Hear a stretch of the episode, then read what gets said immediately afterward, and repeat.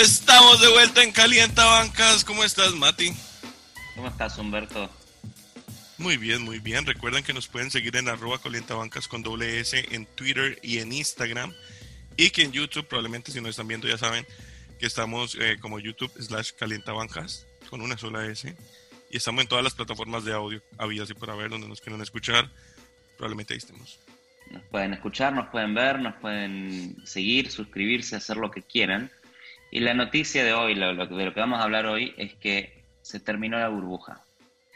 Sabemos todos que los Lakers salieron campeones, sabemos todos que le ganaron a Miami 4 eh, a 2, y sabemos todos que LeBron dijo que Anthony Davis es el mejor dúo que ha tenido in a long time, a long time. Eh, obvio, lo de, lo de Wade fue hace casi 10 años, ya no cuento, ya es otra cosa.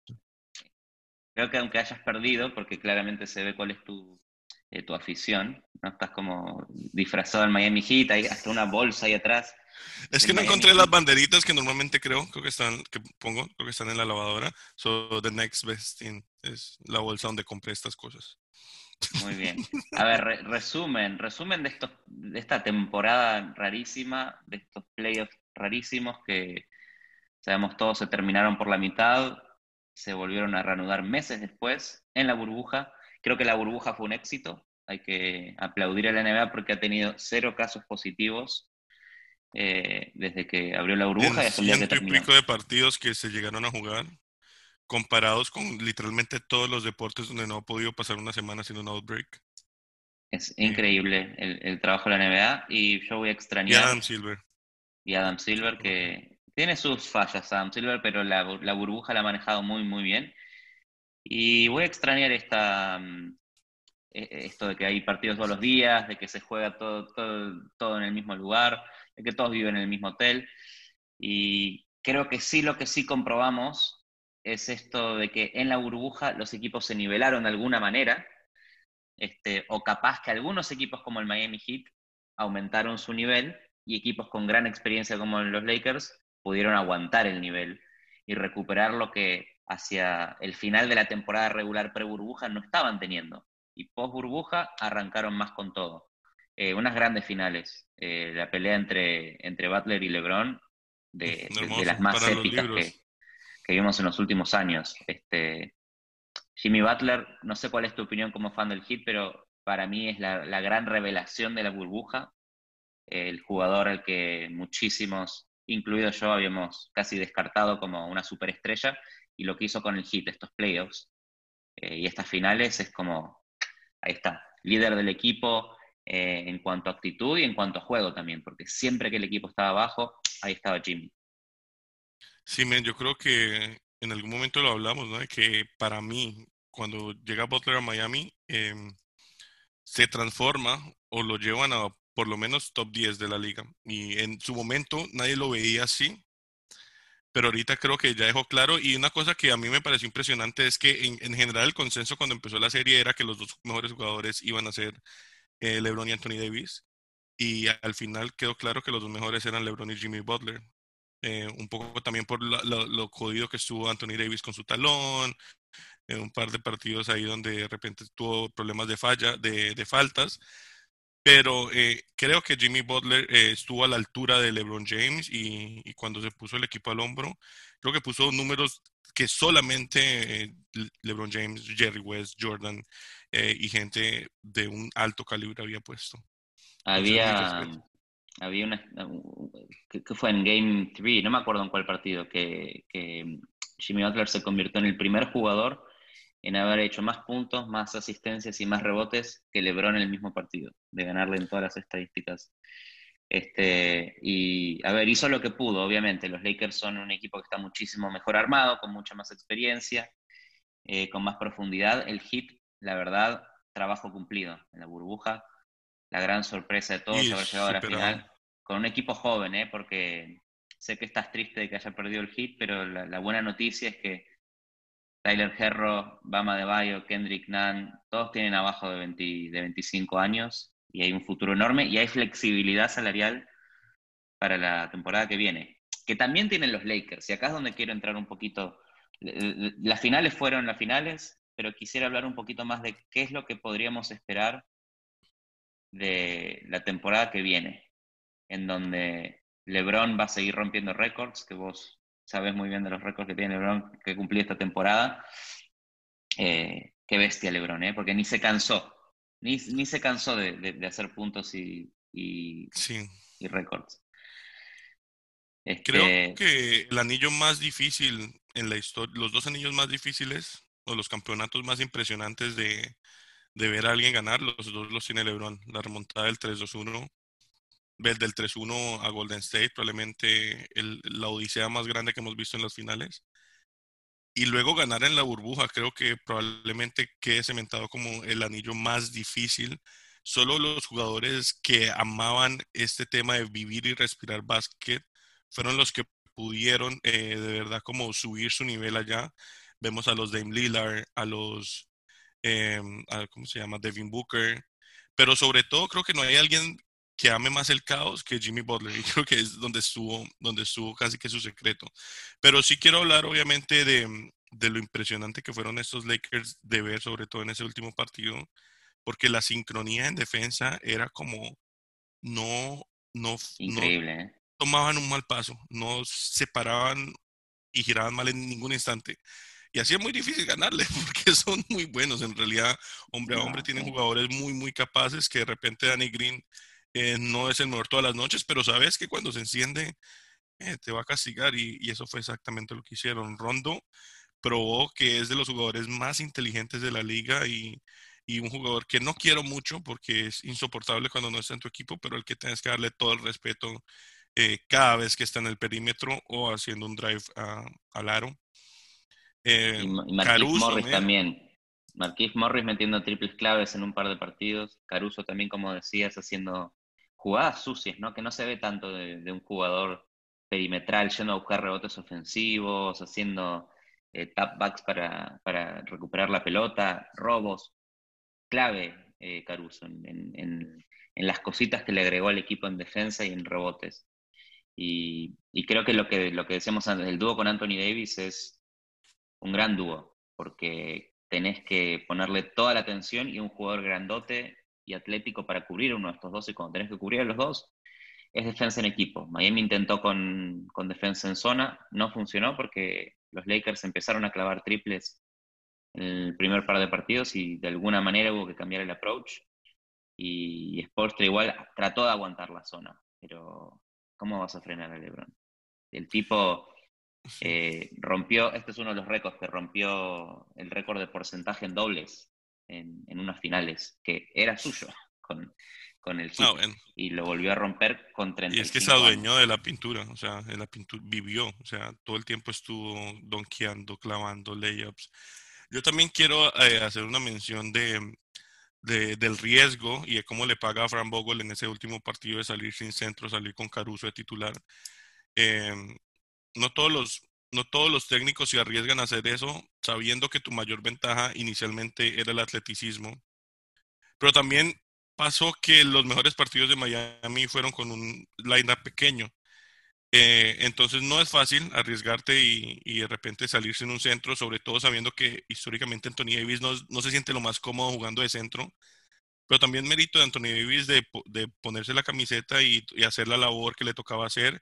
Y creo, creo que ese partido, más que la defensa en equipo, la gana la defensa de Anthony Davis, porque era una presencia inmovible en la pintura y ahí es donde creo que nunca pudimos sacarlo de la pintura.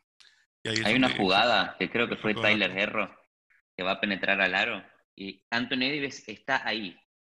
Levanta la mano, pero ni está ni cerca de hacerle el tapón. Y Tyler Herro hace como, ah, se asusta y hace una, la, tira contra el tablero y erra. Es la presencia de Anthony Davis. Y erra. que modifica, erro, erra, que te modifica el tiro. Y eso es muy importante en un equipo a nivel defensivo en, la pintura y a nivel perímetro que estuvo súper, súper enganchado eh, el equipo entero de los Lakers. Puntos en contra. Es que Jimmy Butler, con, lo bien que tuve de eficacia, creo que le vi como dos o tres jump shots sobre, Anthony Davis, porque es que no era viable, no era viable tirar por encima de ese tipo. No, y lo, y lo otro creo que fue que si bien Jimmy Butler tuvo una gran, gran, gran serie en las finales, los últimos dos partidos el, el anteúltimo partido no, el que fue a overtime y ganó Miami no, pero ya se notaba su cansancio. En el último partido Lo dejó todo. dio casi 44 minutos. Sí, no descansó, no descansó. Hizo, dio todo, puso todo su cuerpo para el equipo. Y LeBron lo hizo también, pero la bestialidad de LeBron es que él no se cansó. LeBron llegó hasta el último minuto del partido jugando al máximo y penetrando al aro y haciendo puntos. Es que eso es lo que no te enseñan. Eso es, eso es lo, como el testamento a, a la actitud, a la, a la dureza mental que tiene LeBron, porque te aseguro que estaba cansado, te aseguro que quería que esta serie se, se acabara en el partido 5, no en 6. y sobre todo que quería ir a regañar a, a Bronny. Eh, Exactamente. pero, pero nada, men, también eh, aquí la gorrita de Kendrick Nunn y, y Gerro. Eh, gracias a Nicolás, eterno colaborador nuestro, que, que me regaló esta gorrita. Eh, estamos hablando de que LeBron eh, tiene mm, a su mejor dupla en años. Y un equipo con un jugador que no se consideraba ni top 20 antes. No eh, hater, dos- no hater, Dos jugadores son drafted. Dos jugadores son drafted como Duncan y Nunn.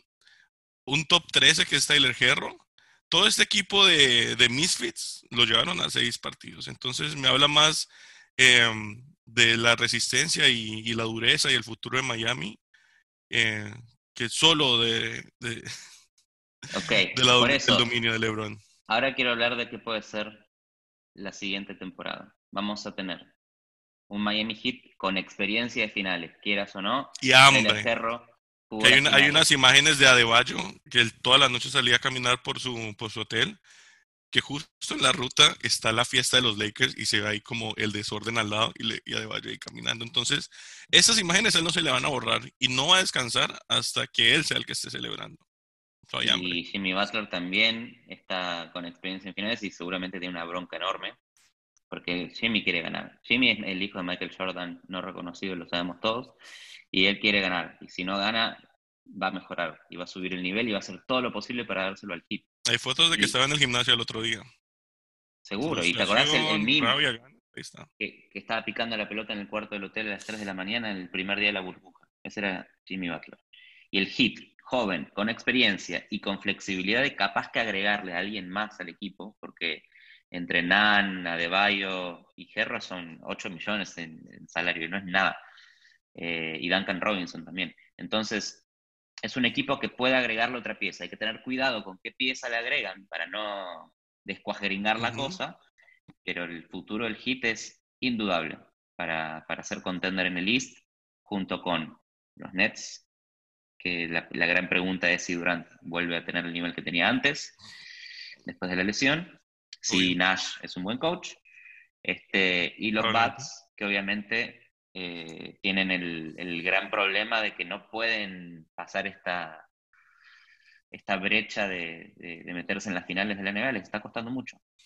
Prometieron, le prometieron a Yanis que iban a ir al Luxury Tax, le prometieron que le iban a armar un equipo mejor.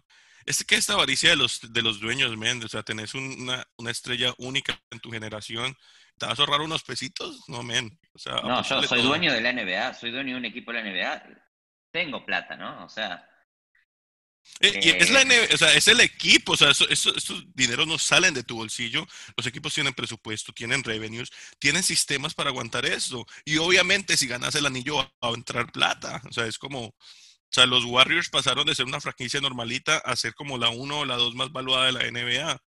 Bueno, Obviamente pero es un Warriors- diferente, están en, en- San Francisco, y nunca entraron Tax. Milwaukee, Milwaukee está en Wisconsin y ahí está el tamaño de los mercados, que siempre afectó a, a la liga, no solamente por los Luxury Tax, sino por atraer free agents. Eh, obviamente los free agents quieren ir a las grandes Giannis, ciudades. Giannis atrae talento. O sea, ¿quién no quiere jugar con Giannis? Y creo que queda claro que Giannis no se va a ir. Entonces, pues tampoco me emocionaría mucho. No sé, ¿eh?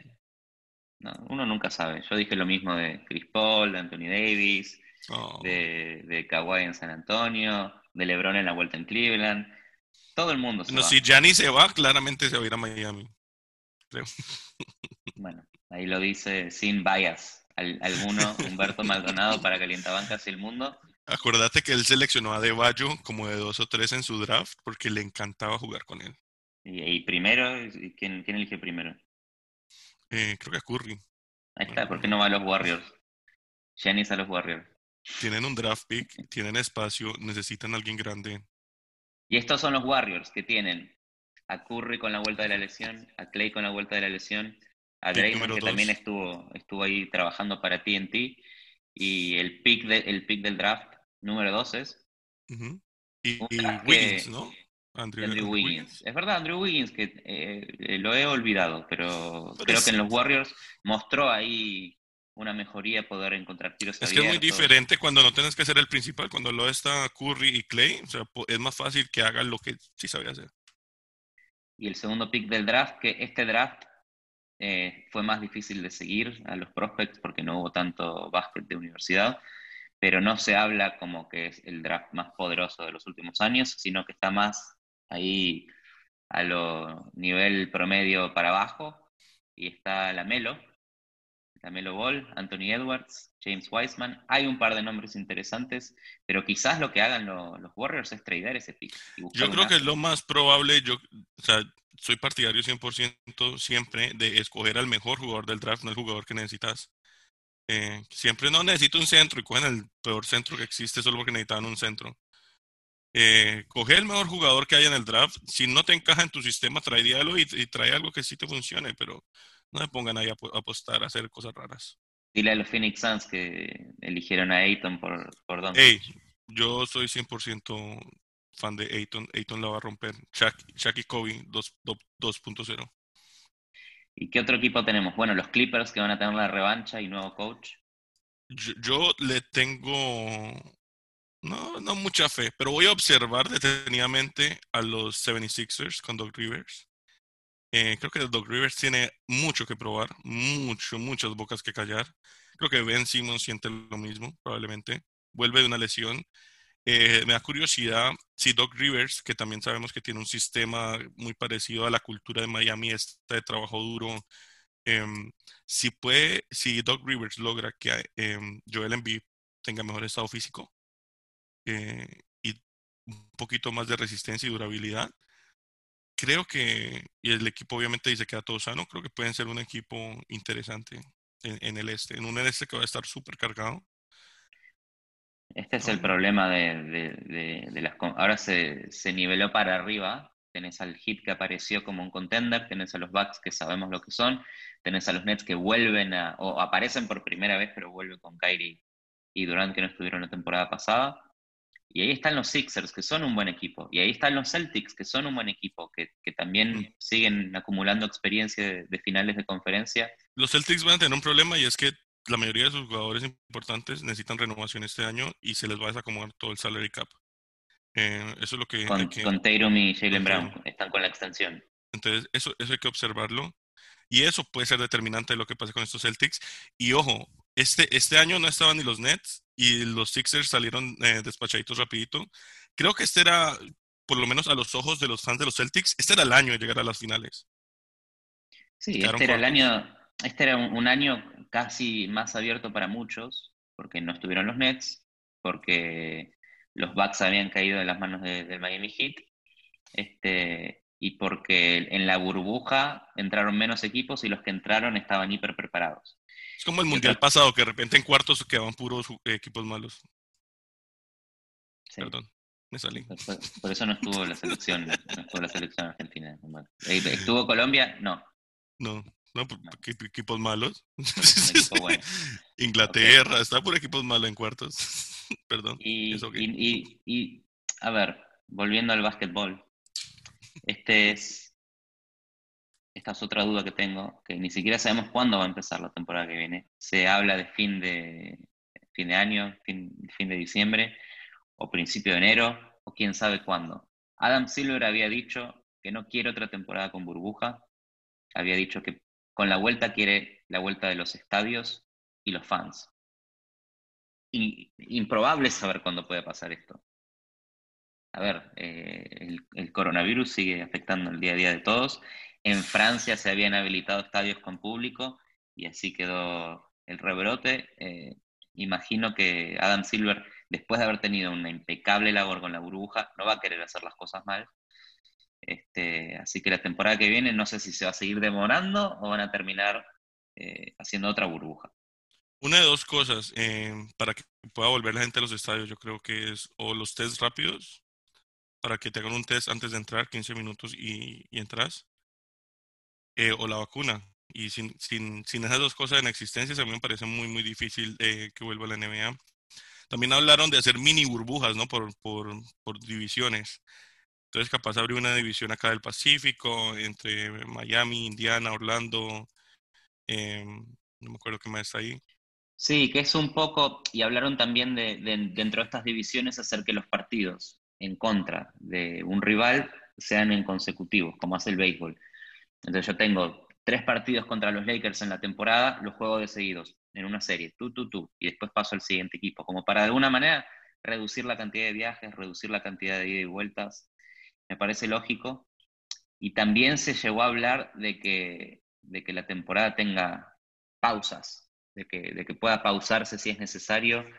No nos olvidemos que están los Juegos Olímpicos en, en mitad de año y que quién sabe cuándo empiece la NBA, pueden que estén en el medio de la temporada, pueden que estén después de la temporada, este, pero hay muchos jugadores internacionales que, que van no a querer, pasen, no sabemos nada de qué va a pasar con aunque los no pasen. Nada se sabe, imposible. Este, 2021, un gran incógnita.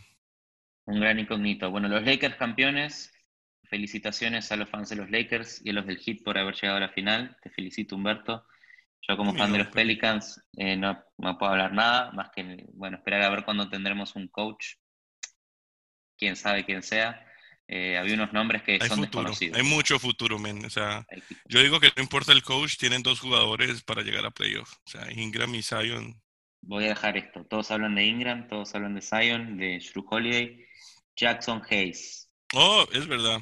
Jackson Hayes me gusta. será un gran jugador la temporada que viene.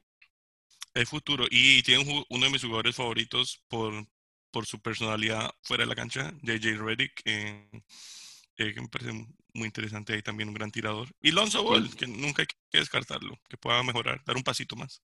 Sí, Lonzo está bien. Lonzo, Lonzo aceptó que no tiene que- que necesitar todo el, mundo de, de la fama de Los Ángeles para ser Puede ser un rondo, o sea, tiene todo, todo el IQ y el entendimiento del juego y la distribución. No tira, igual que Rondo, pero por ahí le, cabe un- le clava un 3 y no lo puedes dar abierto porque empieza a coger ritmo y, y te clava más de un 3.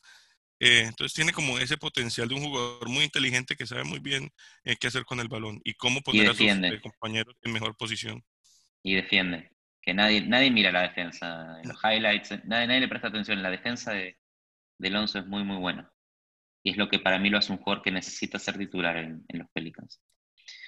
Pero bueno, Humberto, ¿querés dejar algo más? Eh, nada, una, una temporada muy, muy emocional, obviamente, para los fans del Heat. Eh, empezamos y, y todo el mundo, o Las Vegas por lo menos nos ponían máximo de séptimos eh, en los, en, en el seeding. La mayoría de GMs no pensó que pudiéramos eh, pasar de primera ronda. De hecho, en todas las series eh, fuimos underdogs porque hasta contra Indiana eh, íbamos desde, desde De atrás quintos. de quintos. O sea, todas las series fueron upset para nosotros. Eh, pero creo que ningún fan del Heat en ninguna serie tuvo dudas de que se podían ganar. Eh, porque eso es lo que nos tiene acostumbrado el equipo y eso es lo que, lo que nos mostraron que eran capaces. Entonces, mucho amor, mucho respeto. Eh, traigan a Joel Embiid eh, a cambio de Olinik na- y nada más. Doc Rivers approves. Te damos a Olinik y un pick. Y, y Te damos a Olinik y Udonis Haslem. oh, y cash exemptions. Udonis Haslem, este es el último dato. No jugó un solo minuto en la burbuja. Pero tiene finales en tres décadas. ¿Cuenta estas? Eh, bueno, ahí estaba. no entró un minuto. A mí lo, a mí lo que más, más me sorprende del 2020 es que Dion Waiters tenga un anillo. Esto es como... wow. Y lo otro es Waiters- que, no sé, curios- curiosidades, eh, no sé si notaron que J.R. Smith estaba sin camiseta como a los 10 segundos de ganar el anillo. Él sabe, él sabe. Sabe lo que Qué es. personaje, cómo, cómo me cae bien J.R. Smith.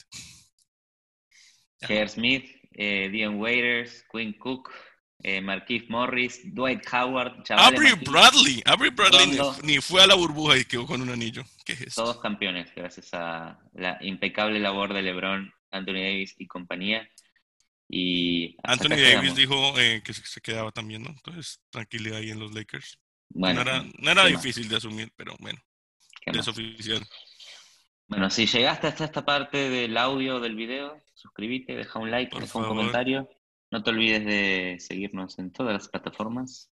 Si no están de acuerdo con cualquier bobada que digamos, acuérdense que nosotros somos fans. Entonces... Sí, nosotros no estamos de acuerdo con el uno y el otro, así que está todo bien. Igual, escríbanos en todo lo que estén en desacuerdo y ahí tendremos una buena conversación. Nos gusta estar en desacuerdo. Esto es Calienta Bancas. Gracias, Mati. Hasta la próxima. Bien.